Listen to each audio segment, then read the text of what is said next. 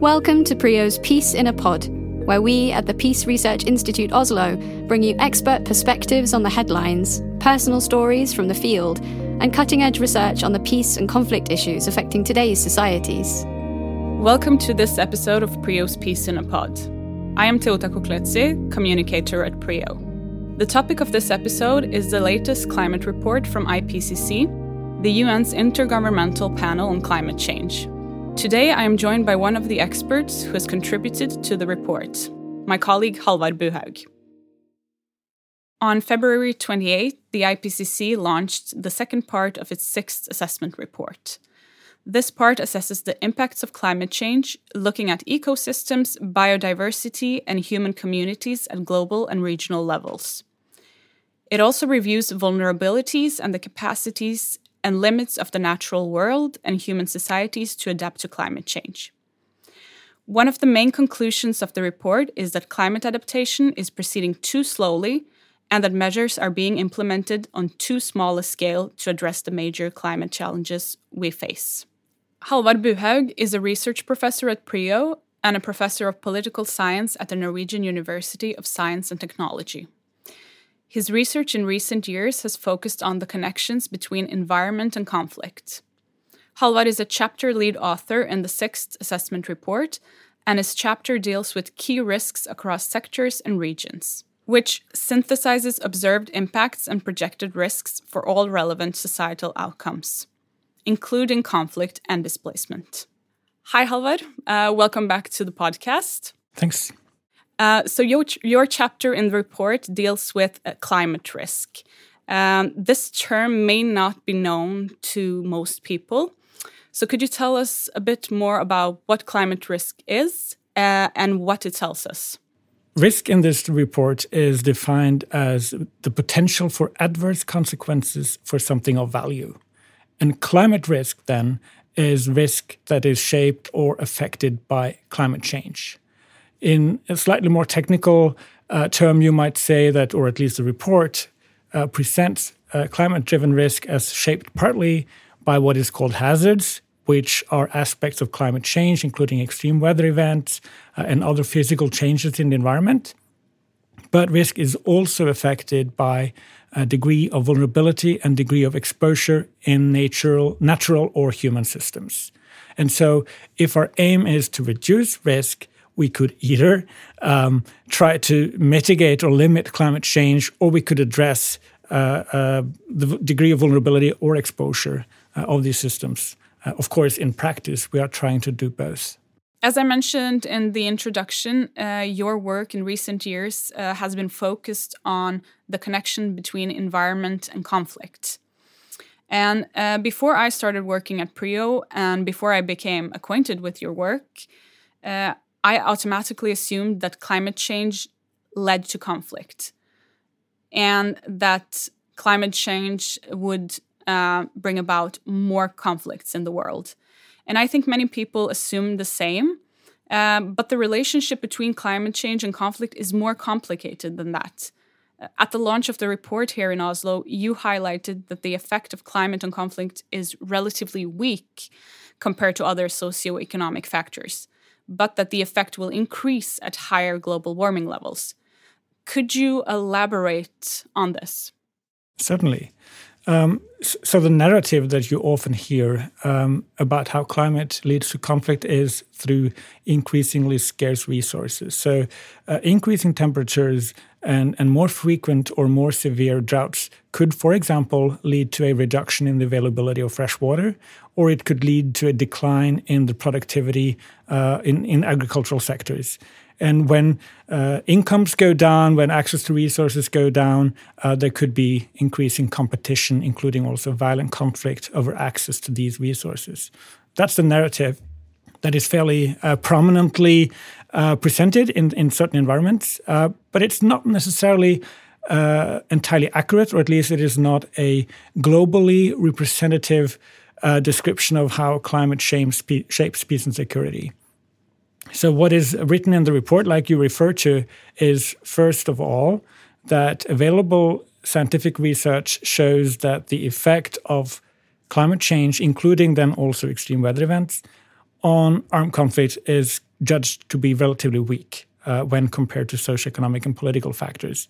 Uh, uh, as the report uh, describes, there is also uh, um, more evidence that climate has some form of effect on less severe conflicts, typically uh, disputes over land access between different land user groups, between farmers and herders in parts of Africa, for example.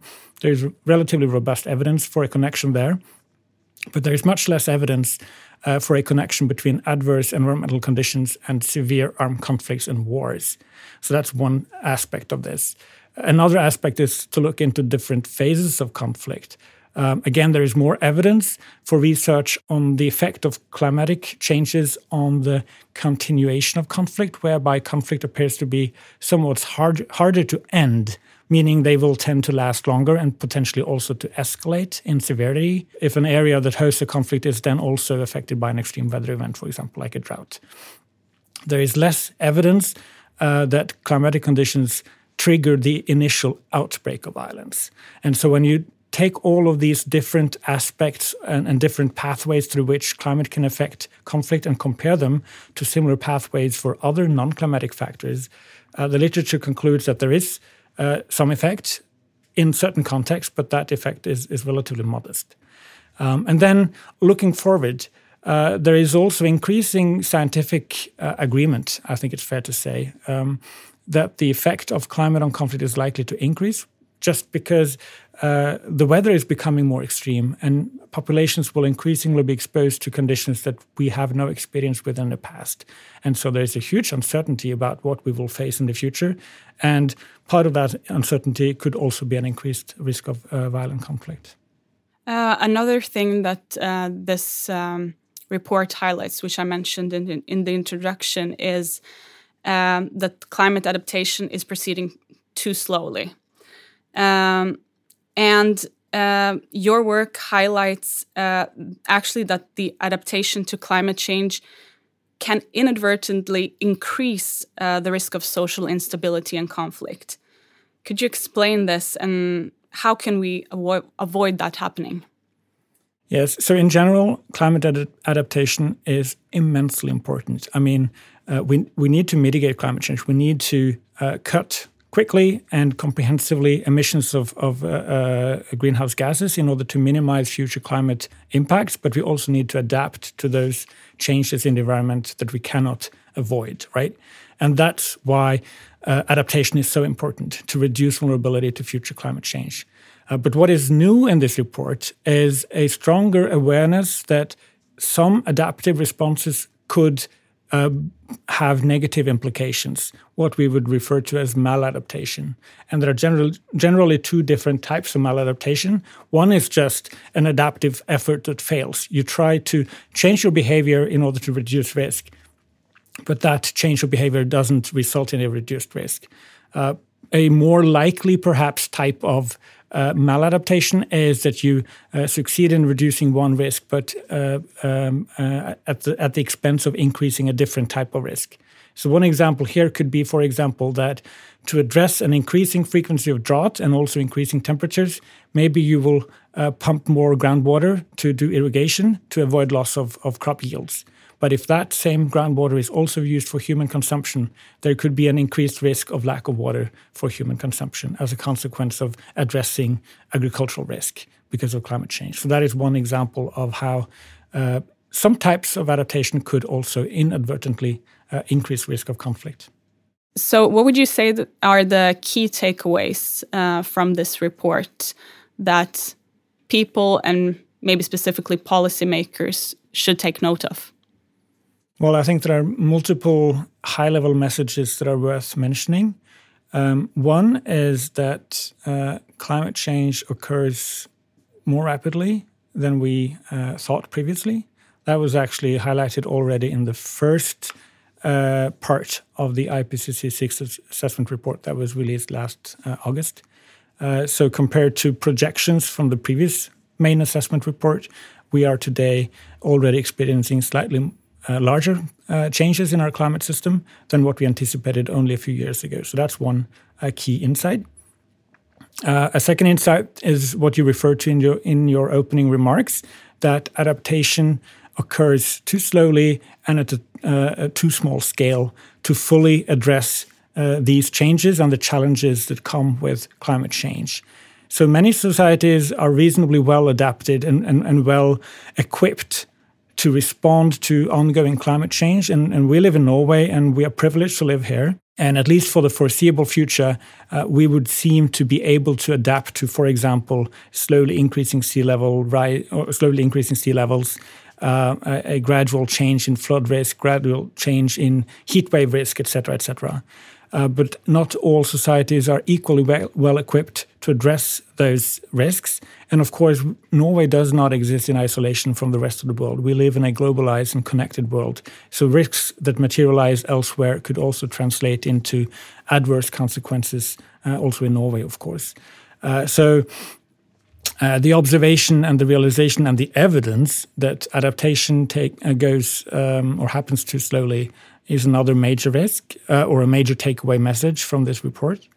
Um, and a third key message uh, I would also want to highlight from the report is uh, precisely the inequality in how climate risk and climate impacts play out across regions, but also within regions, within societies, across communal groups, for example, within societies. And you could even break that uh, down by age categories or gender for that matter or class.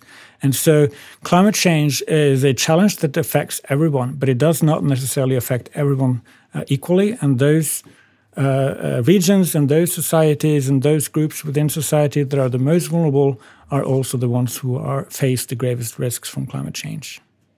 I want to turn the focus a bit um, and ask you about how it is to be a researcher in the field of climate change and conflict, and how it is to contribute to such an extensive report on a topic that concerns all people on this planet. Um, I am curious to know how you got appointed to work on the report uh, and to be a chapter lead author. Uh, what is this process like, and how does the IPCC make the selection?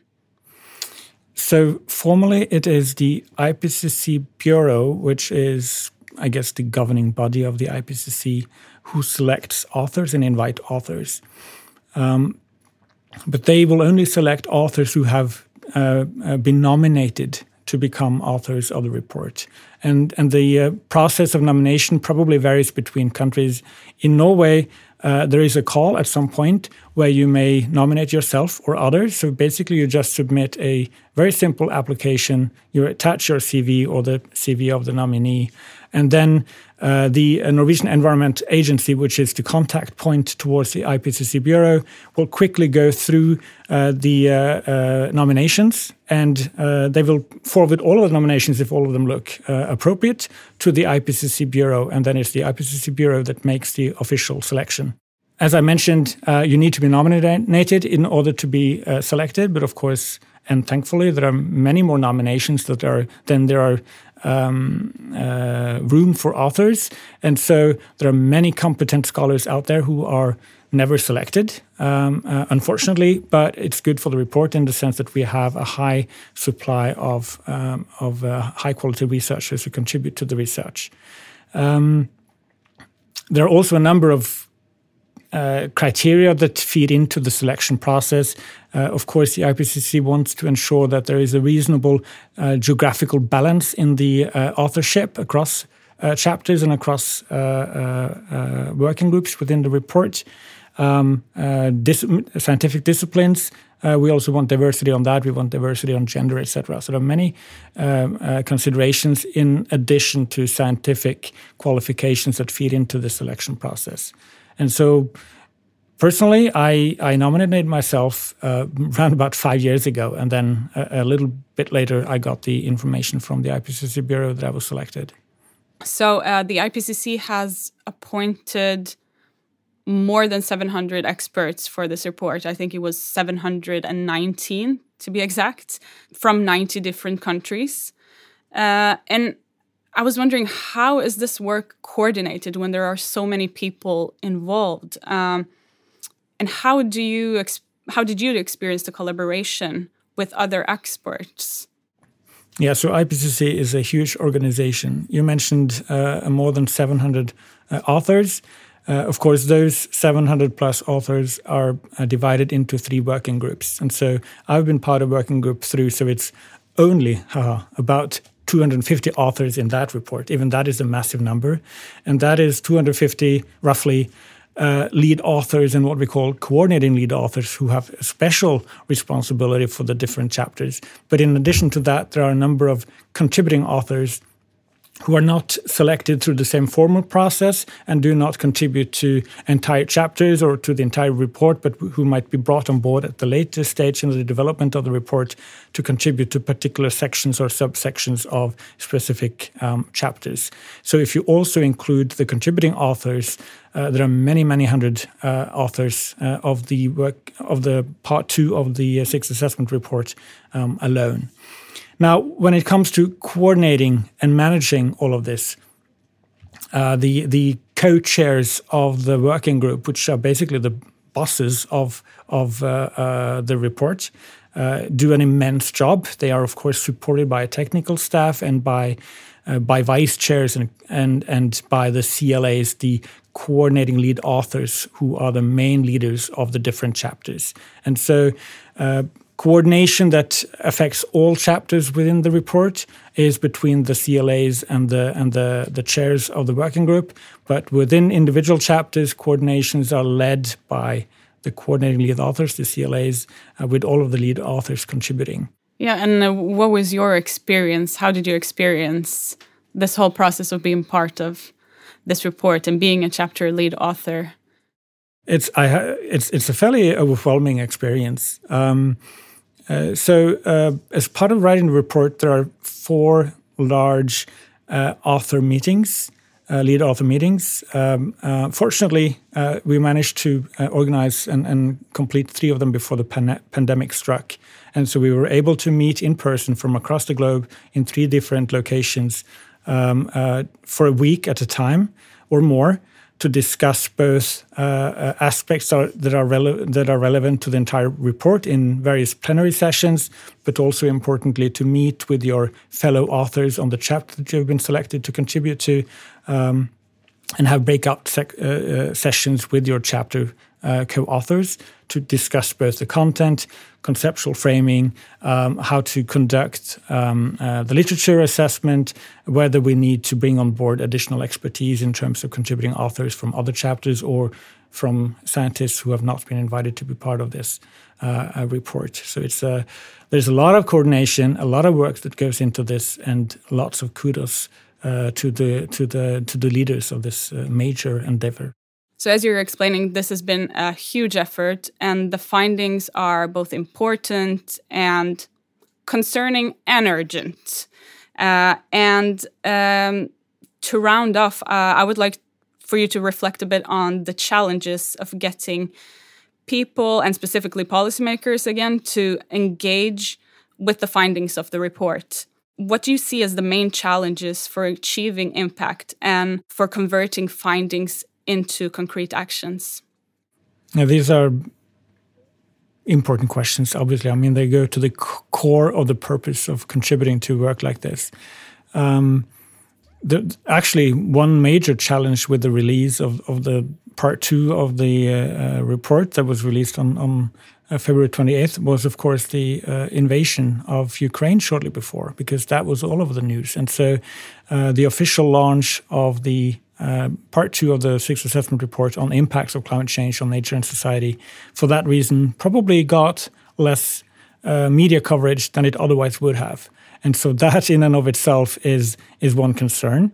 Uh, that said, I, I, still think that the report was very welcome. Uh, it was uh, um, Governments were expecting this report, of course, because it, uh, the report had, had, also just been approved by, by members of the IPCC, by national governments. And the press had received embargoed access to the, to the report a couple of days before it was launched, which, which meant that they were able to prepare beforehand, both to uh, write articles about the report and to prepare interviews with the authors. And so, in the immediate days after the release, uh, I'm sure all authors, including me, uh, received a lot of requests for various contributions to media, including uh, TV and radio interviews uh, uh, newspaper interviews, etc. And so you would think that there's a lot of publicity that comes automatically and almost for free. Um, and to some extent, that is true. I mean, uh, even despite what was going on elsewhere in the world, the report did reach the top headlines of major news outlets during the day of the release. What we probably do see as a negative impact, though, is that it quickly lost attention. So, aside from uh, what might happen elsewhere in the world that uh, distracts attention away from the report. Another challenge uh, with reaching out to decision makers and having a clear impact on decision makers, and of course also the general public, is that to some extent this report may be perceived as just repeating what we have all heard before. So potentially there is some level of fatigue both among policy actors and, and in the general public that there is just this one more report that repeats the urgency, but uh, without necessarily coming up with much new. I would, of course, dispute that. There is a lot that is new in this report, including also uh, a number of um, uh, details and evidence on what works in terms of adaptation, for example. Uh, but even so, I think one inherent challenge with communicating uh, this report is that it may be perceived by many as, as, as just a repetition of what people have heard before as a chapter lead author and as a contributor to the sixth assessment report, um, I was wondering if there are any consequences and findings that you believe have received uh, haven't received enough attention in the report. Yeah. Um, well, first of all, I think it is important that uh, we all take away from the report the urgency that is front and center in the report. So that has received a lot of attention and for very good good reasons. Um, but maybe there are some more positive or optimistic aspects that, uh, of the report that has not that have not necessarily received the attention that it uh, that they might deserve, uh, including the example that I mentioned earlier about uh, uh, examples of successful adaptation. Um, and and uh, here I would, for example, refer to the fact that although we have seen a dramatic increase in the frequency of certain severe weather events, the uh, mortality, global mortality from, for example, flooding or from storms, have been on a long-term decline. Even even also um, when we know that uh, population has been growing, and especially so in areas that have been particularly exposed to these weather extremes. And so that says something about uh, society's successful ability to adjust and adapt to increasing weather extremes. That doesn't mean that we will always continue to adapt in the similar and successful manner, such that human uh, loss from, from extreme weather events will continue to decline. But that is one example where we actually, at the global scale, appear that we have, um, at least so far, been successfully adapting to the changing climate. Uh, of course, there are also important sub regional variation in those trends. Um, but at the global level, this is, I think, an, uh, a positive piece of information that often is lost when we discuss the, the grave and urgent uh, and, and, challenging uh, aspects of climate change. Thank you, Halvard. Um, as you said, the Ukraine war has taken all of the attention over the past few weeks. And therefore, I think it is important that we have this episode where we talk about another topic that we cannot afford to put to the side. It is an urgent topic, and the consequences of climate change are basically the biggest existential threat to our planet and something that cannot be talked about enough. So, thank you again for joining me uh, for this episode. It's been a real privilege to be able to talk with and listen to someone who is so close on these high level processes uh, and an expert on the consequences of climate change. Thank you for having me.